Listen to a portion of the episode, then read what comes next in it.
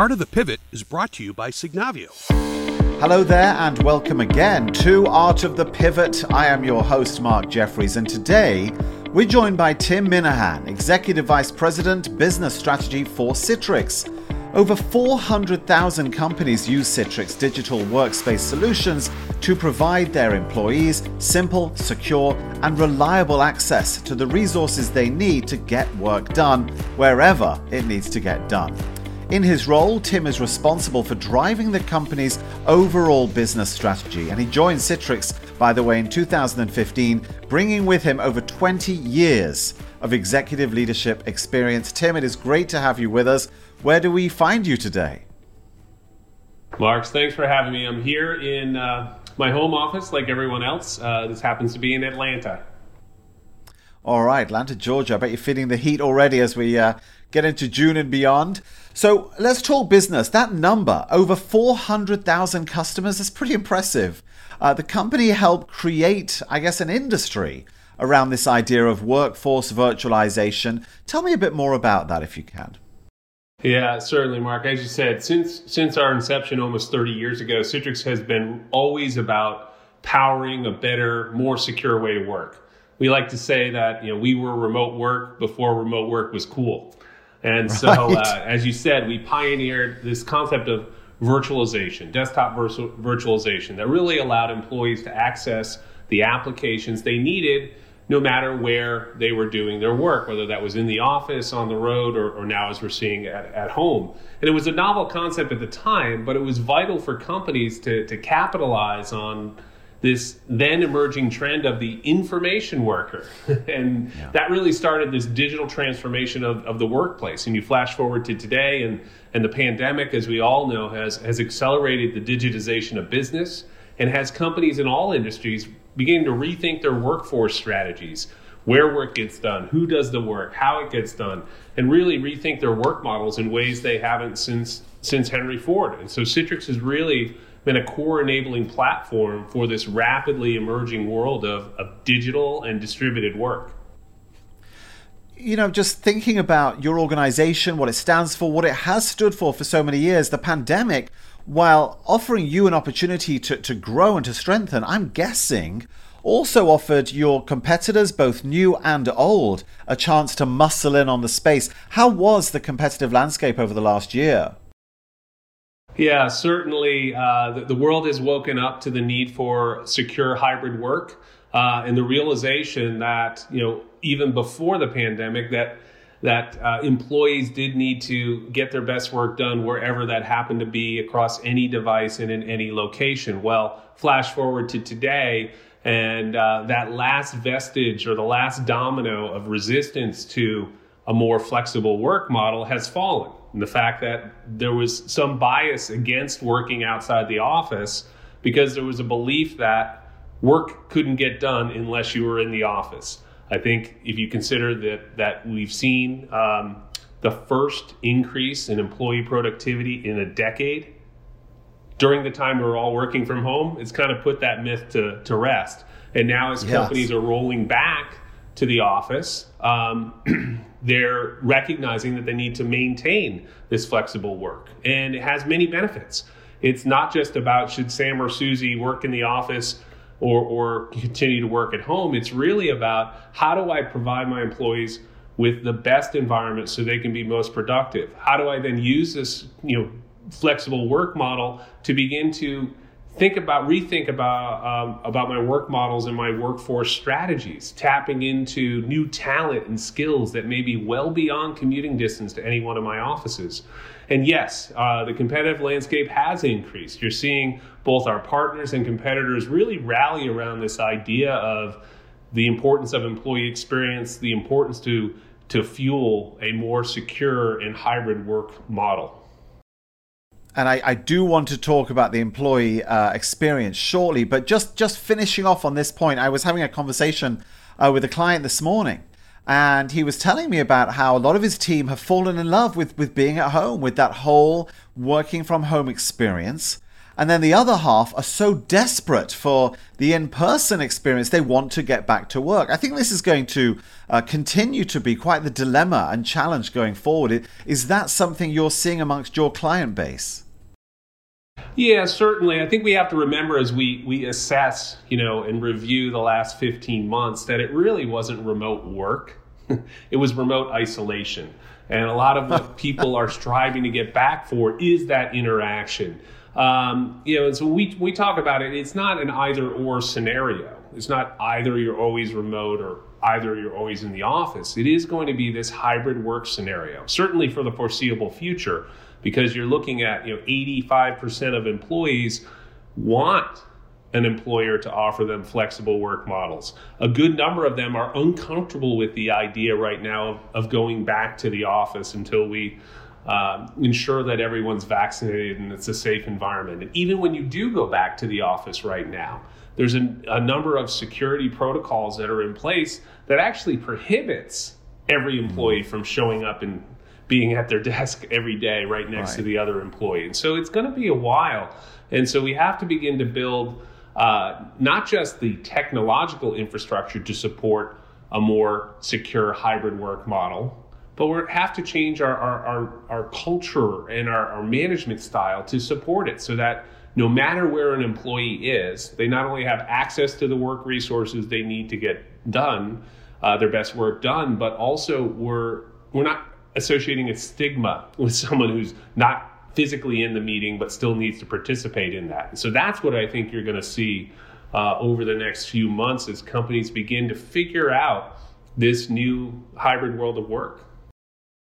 Fascinating. Thank you for that. We'll just step away from the Citrix story for a moment. Your personal journey has been fascinating uh, to get you to the role that you have now. Uh, I'm always interested to know how people reach the position they're in. What were the major moments for you over the years, that the stepping stones, if you will, uh, that brought you to this position at Citrix?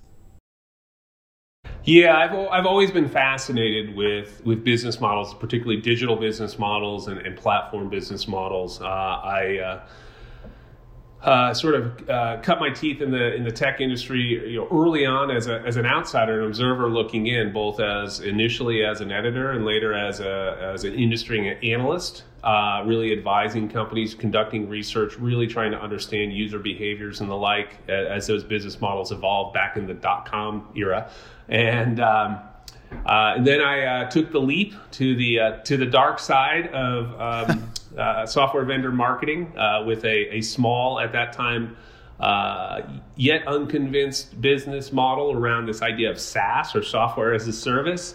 Um, that then accelerated. you know, after after about three years, we were um, acquired by a company called Ariba that was beginning that transition to become a SaaS company in its own right and really took the helm there to, to help guide that transition, uh, to infuse more um, uh, digital engagement models, infuse more uh, you know, SaaS uh, business models where you're shifting from selling a product that sits on the shelf to a much more service oriented a model where you're much more aligned with driving outcomes for that customer.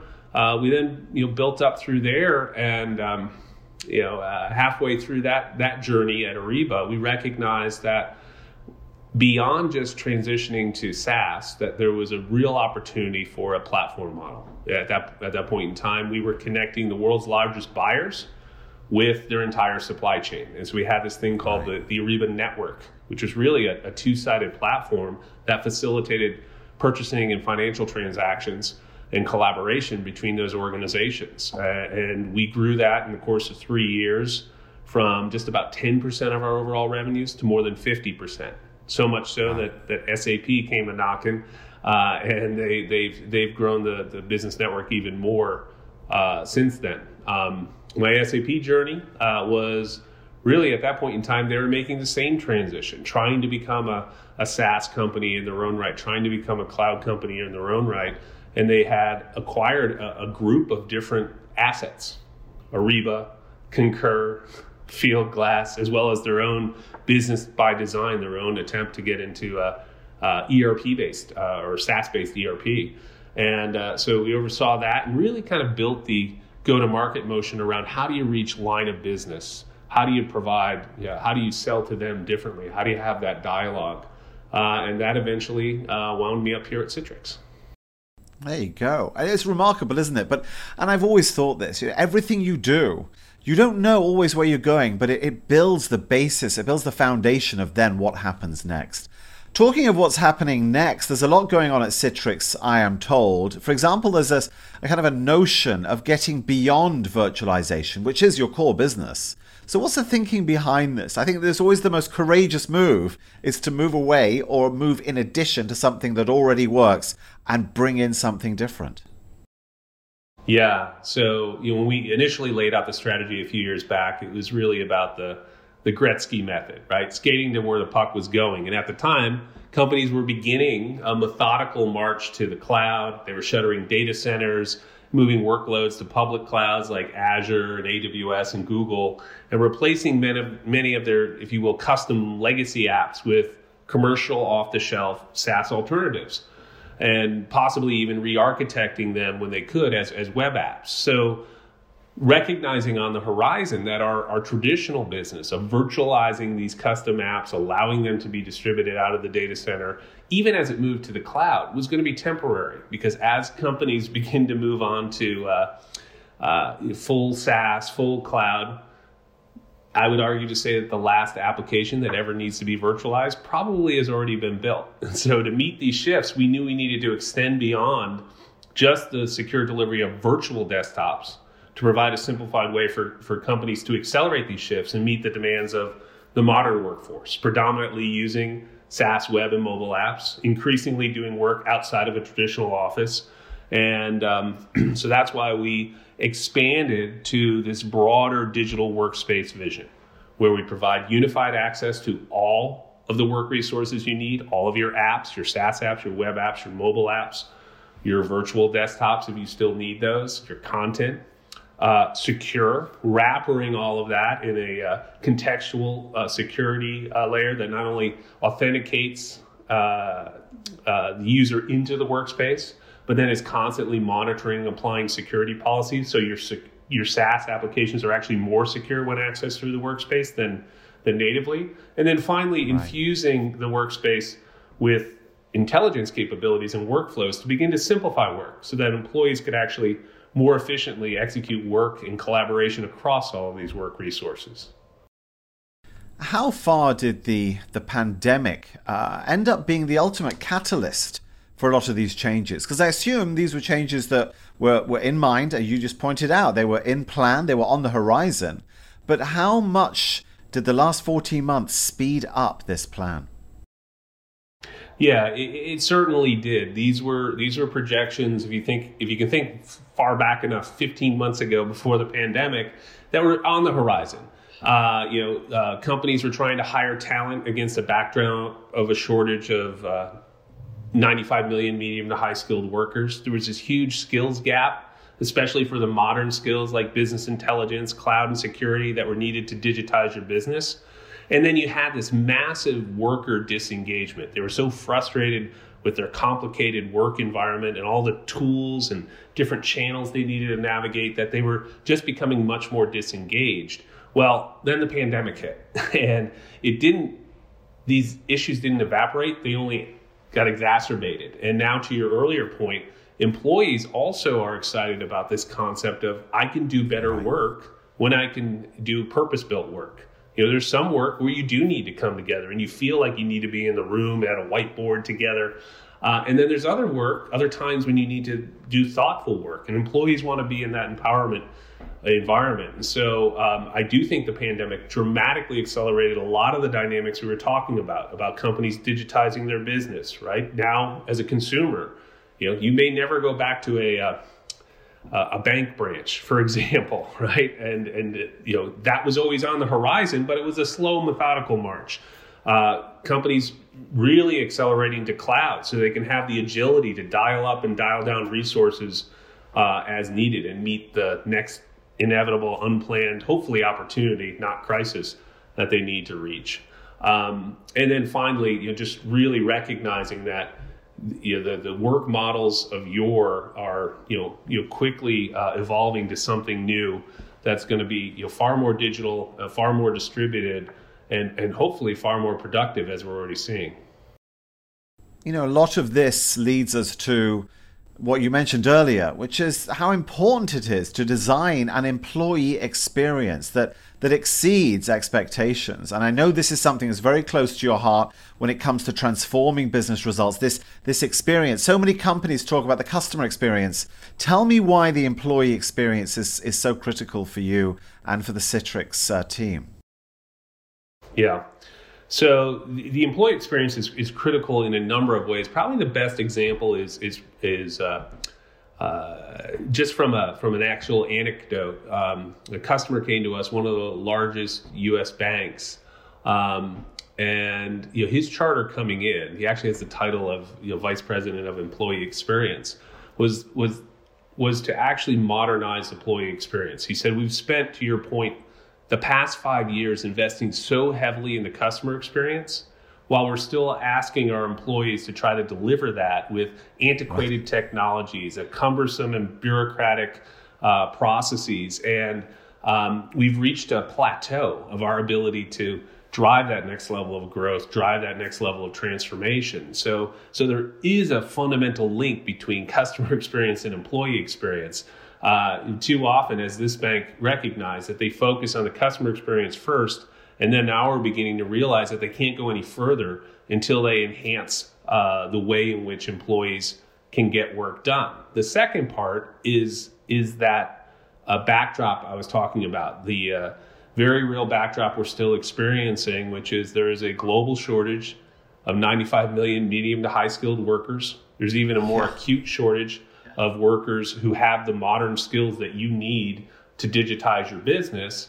And as a result, there's a huge talent war. And one of the ways that you can differentiate and attract talent, and, and they're evaluating you on, is the employee experience, both from the standpoint of are you providing flexible work models? As we opened up the conversation today, a lot of employees, uh, in fact, uh, you know, it was 40 over 40% of employees said they would actually leave quit their job if they couldn't maintain flexible work models. Uh, the second is what, what sort of tools and what kind of environment are you um, uh, are you giving me to actually execute the job you uh, you're asking me to do? And then the third one, which can't be underestimated, is kind of what's what's your brand purpose? You know, what's what's the value there?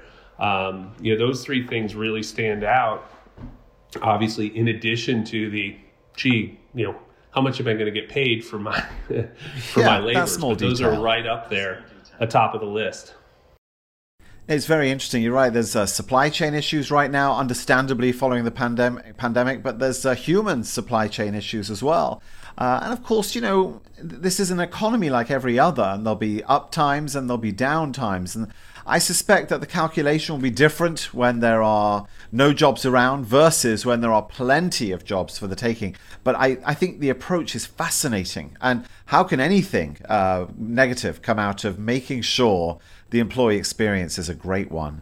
Um, our time is almost up, but I wanted to know where, where acquisitions fit in to the plan. It sounds like you have a great strategy, you have an amazing team, but obviously there are times where you have to look outside of Citrix to find what you need. I know recently you guys uh, took a uh, project management platform. Is it, is it Rick? Am I pronouncing that right? Or Wrike?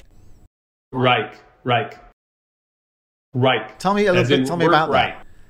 Work right. Yeah. So okay. um, as as we talked about before, you know, our our our strategy has been, hey, how do we continue to enable this new secure hybrid work model by reliably delivering the work resources employees need to work across any device, location, or channel.